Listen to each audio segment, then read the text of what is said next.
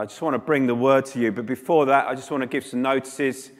Uh, we're going to be uh, carrying on our prayer meeting tonight on Zoom at 7 o'clock. I hope you can make it. Um, and also Wednesday morning at half past eight for half an hour, where we're praying for our community, um, praying for an awakening, praying for God to move in the community. So I want to invite you to that as well. Um, also, just to give you a bit of an update, um, in relation to the cafe, we are already setting up the cafe now. I'm hoping that we would be able to go, uh, I was going to say go live, I mean, um, uh, open the doors around about the 22nd of July. So there's a couple of weeks yet. And we're looking for volunteers. We're going to start with three mornings Wednesday, Thursday, Friday morning. Um, we're going to keep it simple and grow from there. And so I want to invite you to come along and help because we can't afford to bring all of the staff back. We don't know what it's going to be like, uh, but um, so if you can let me know, and on the email sent around yesterday, there's a form that you could just fill in if you're available. Um, the main thing is going to be cleaning because we're going to have to be doing a lot of cleaning. So um, I'd like to invite you to be involved in that. Um, but I, I, just want to also in, just welcome you if you're visiting, if you're just watching in and you're just checking out what this church online is. And one of the things that we've what I've been sort of sharing recently when I've been speaking is some of the fundamental things like uh, the grace of God, the gospel, the good news of Jesus. Um, and this morning I want to talk about the love of God. And I trust that that would encourage you um, and encourage all of us who've known the Lord for a while as well. So um, there's a bit of a theme there. And uh, uh, love is, is, it can be a, a, simple subject, but actually, I think it, it's, it's not as simple as we think about it when we think about the love of God. And, um, you know, we're told that for God so loved the world that he gave his only begotten Son, that whoever believes in him shall not perish, but have eternal life. And, and we've just done one John series, and in there, John says, We love him because he first loved us. And, and God loves us with a love that is beyond our understanding. And again, in this recent series, we heard a lot about love. 1 John 3, verse 1. See what kind of love the Father has given to us that we should be called children of God. And so we are. And he says in 5 9, in this, the love of God was made manifest among us, that God sent his only Son into the world so that we might live through him. In this is love, not that we have loved God, but that he loved us and sent his Son to be a propitiation and atoning sacrifice for our sins. The gospel is the great love story of the ages, and God created mankind in order to invite his creation into a loving relationship. And we know that the introduction of sin, Adam's disobedience, um, it wasn't instigated by God, but God knew this was going to happen, orchestrated, if you like, the response to that, or orchestrated um, the, his desires for his people with that fully in mind. In fact, one might say not that God made Adam sin, but he designed the route to show his love through the absolute act of sacrifice. In other words, Jesus' death on the cross wasn't a result of um, a response or reaction to something going wrong. He designed, and this is the thing about love, he, want, he showed love through this absolute act of selfless sacrifice. And I just want to share something about that this morning.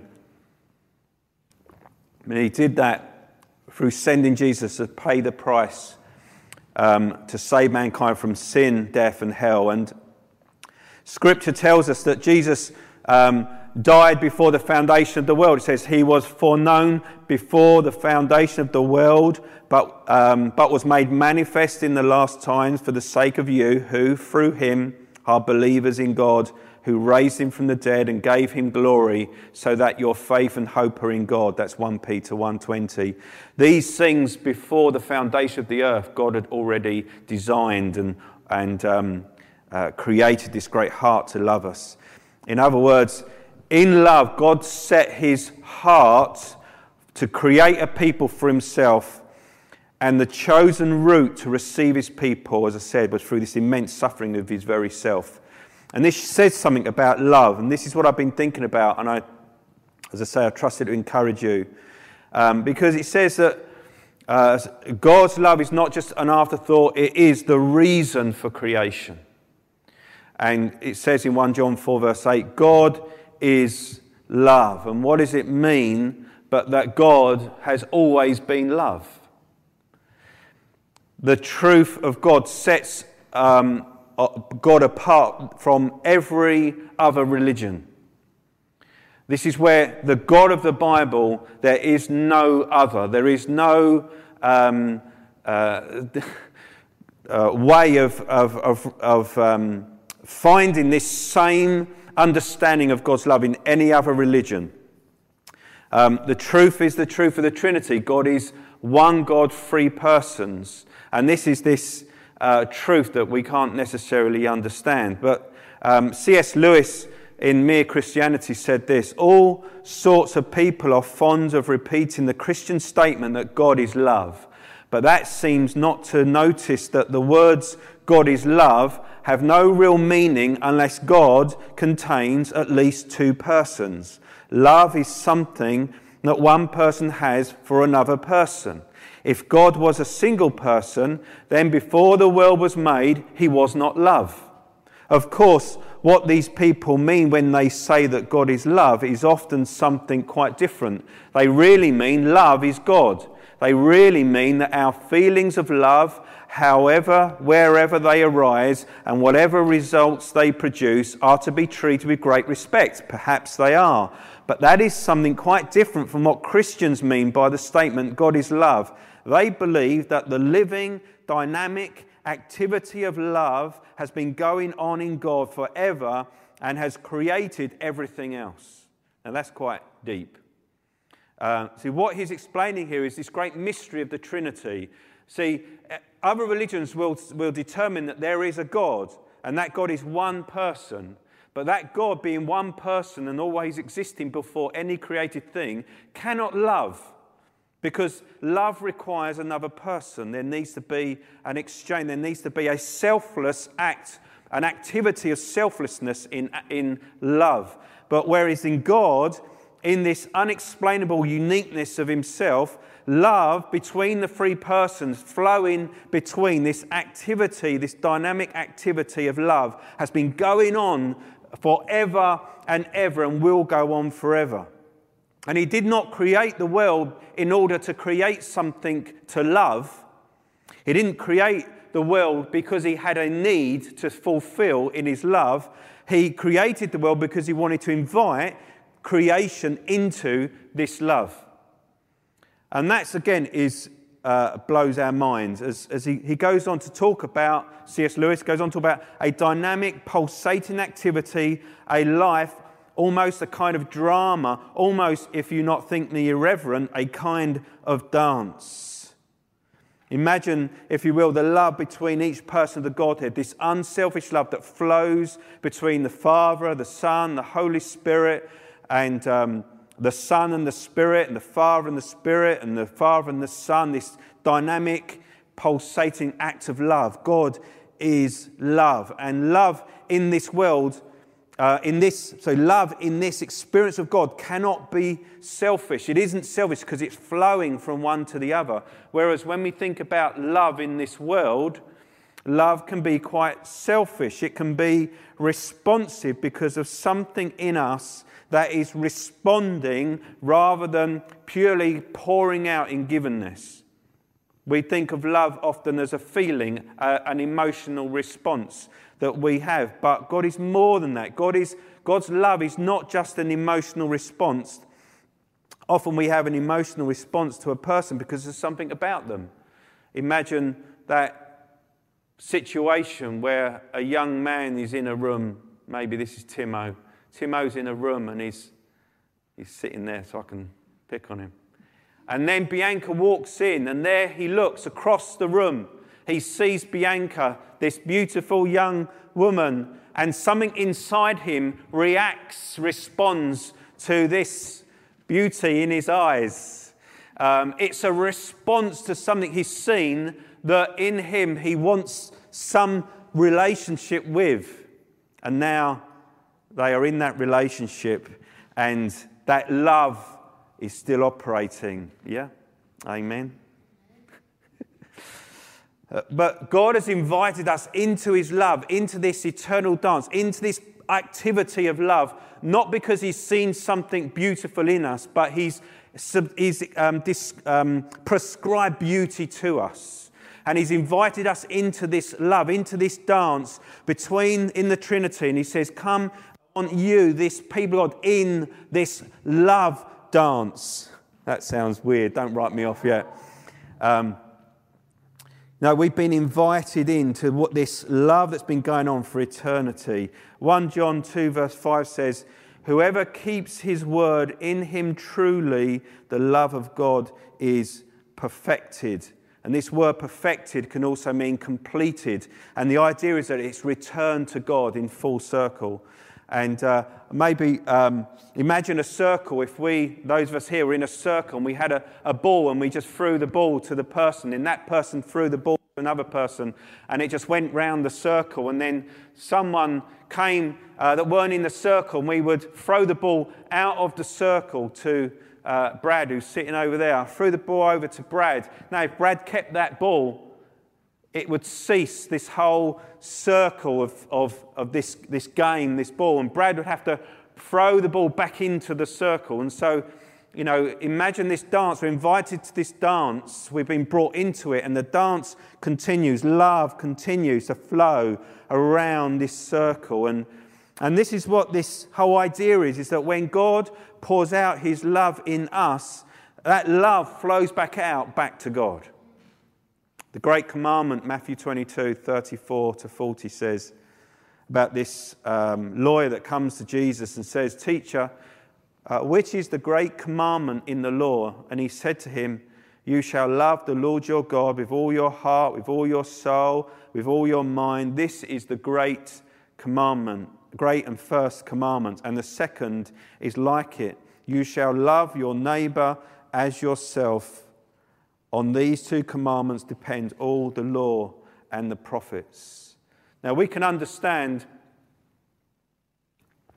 the first commandment to love God is right and true. And, you know, how could we not love God? As we heard, we love God because He first loved us. We, we know what He's done for us, we know this great love that's been poured out.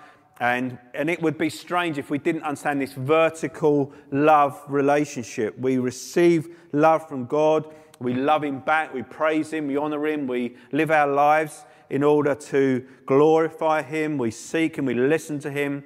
Up and down this, this uh, love relationship goes between me and my Father. But Paul says in Galatians 5, verse 14, he says this For the whole law is fulfilled in one word you shall love your neighbor as yourself. Why would he not say, You shall love the Lord your God with all your heart, all your soul, all your mind, all your strength? Why would he not say that? Why has he said, You shall love your neighbor? Um, and this is why, because love for God is outworked in love for others.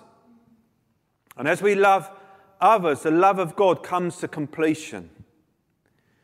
In other words, unless we love others, how can that love of God return full circle? How can it be perfected? How can it come to completion?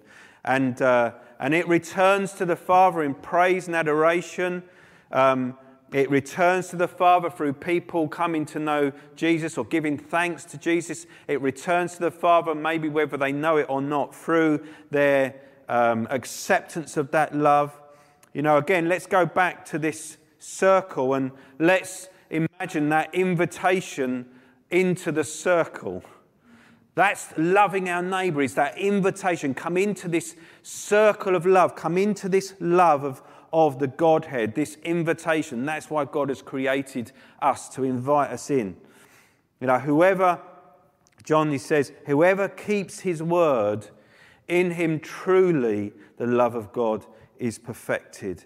As we continue in Him, as we walk in Him. If you want to know how to love God, love your neighbor, love his word, live in his life. This is what we've been learning in, in 1 John. You see, the love of God is unselfish. And each person of the Trinity who loves one another is completely unselfish, absolutely unselfish. There's not one element of selfish desire. It's just poured out love, poured out love one for another. And it's only when it often hits us that we start to selfishly require it. You know, in, in our relationships, in our um, love as it's determined in this world, as I said earlier, it's very much about a response I've had in me oh, I saw that person and I felt love for them. There's some feeling, there's some reaction in us. And I'm not saying that's wrong because we, can, we should look at those we love with, a, with, a, with something stirring in us. But that's not what the love of God is teaching us. Love and devotion um, is unselfish. And Tim Keller says this we believe the world was made by God, who is a community of persons who have loved each other for all eternity. You were made for mutually self giving, other directed love. Self centeredness destroys the fabric of what God has made. And that's why sin is so destructive, because it is at complete, absolute odds to love. I used to think the opposite of love was hate. But hate is just an aspect, it's sin. So it's self, selfishness. And so we've been invited into this unselfish love, but we've been invited to participate in this dance. And here we, it's where the rubber hits the, uh, hits the road. What must we do with this? We must first believe that God is a God of love who has invited us into this dance, into this continuous love of poured out amongst people and amongst um, the world and amongst our brethren and brothers and sisters and church and um, family. We must believe that in what love looks like. We must believe that this dance of love has been going been forever and will be forever. Can you imagine what, you know, I'm not saying that when we get to heaven all we're going to be doing is dancing in circles, but this unselfish love that's poured out when with no uh, sinful flesh that's going to keep getting in the way and raising up desires for selfish things, raising us. We're going to be free just to be lovers of God and lovers of one another. And we must enter into this love so many people maybe like the whole idea that God is love. They must say, I love the idea that God is love. I love the idea that God loves me. I love the idea what that means, that God thinks I'm special, that God has, has, has said to me, You're a child of God. I love that idea, but that's where it ends. It's simply touching on the selfish desires that our sinful bodies pre- prevent, uh, present in us and we stop there, but we have to enter into it through the love sacrifice of Jesus, the death and resurrection of Jesus, where we die to self. By dying to self, we open up the floodgates of love. And, and we must, through loving our neighbour, contribute or be included in this dance of love. And so, and God forbid that we close the doors of our hearts. As uh, John says, by this we know love, that he laid down his life for us, that we ought to lay down our lives for, our, for, our, for the brothers. But if anyone has the world's goods and sees his brother in need, yet closes his heart against him, how does God's love abide in him? See, when the love of God abides in us, we are released from this preservation, self preservation even self preservation, now bear with me on this one. We are in danger of a self preservation of our spiritual life by not loving our neighbour. We compute it in our minds, in our logic, to say, I must not be involved in that situation because I fear for my spiritual state. And I'm not saying that we should commit sin in order to love people, I mean that we don't even contemplate how we can love our neighbour because there's a fear or a self preservation, which is at its core selfishness. That might take a bit of reflection on that comment. But God's love is being poured out into our hearts, it's being poured out into the homes, it's being poured out into the streets in our community. And how can we, through this invitation, participate in that love of God that it brings back full circle to completion to the Lord? And you know, and as I've been, you know, we've been, I've been asking the church to pray. What is God calling us to do in this community as we enter into a post-lockdown, soon to be post-pandemic recession, lots of um, problems probably coming out of the woodwork. How can we love our neighbour? And we all need to love our, our neighbour. And uh, just to remind you Paul's words um, that he said, the whole law is fulfilled in one word you shall love your neighbor as yourself. The great commandment love the Lord your God, vertical and horizontal, vertical, horizontal love operating. So we move into this next season. Let's understand the gospel, let's understand the grace of God, and let's understand the love of God. That we are invited into it. And so I want to as I just finish. Um, and after um, I finish, after I pray, we're just going to hear a song. And I just like the title because it says, Love is Alive. This dynamic, living sense of God is love moving in our community, stirring in our hearts. If we could see it flowing in and out of homes, if you just let your imagination go like I have, moving in and out of homes, returning back to the Father, into the Father, Holy Spirit, the Son moving in this love and through us, ordinary people, loving people. And, um, but maybe some of the things in order to participate in this dance that we need. Um, here's just some things. Maybe we just need that love is, is seen in an ear to listen, um, a word of wisdom, a gift to give practically, an encouragement to the weary, a helping hand to the lonely, a guiding word to the lost, an open heart to those who are seeking, and an invitation into the family of God. So let's pray. How can we love our neighbour? But let's give thanks to God. Father, we thank you for your great love. Wonderful Father, love, Lord, you are indeed love. God is love. And I just want to thank you. Your love is active, it's not just an emotion, it's a life changing, community changing, church changing dynamic. You are moving, Lord, in people. We're seeing people loving like Jesus. Lord, and may we be a church that loves like Jesus. Help us, Lord, each one of us to love our neighbour. Lord, as you move through us, and that we, through our love, as we follow and abide in you, in your word, in your truth, in your grace, that love is being poured out, Lord, in us. Help us to respond to you, to your love day by day. And so, Lord, I just give you thanks in Jesus' name. Amen.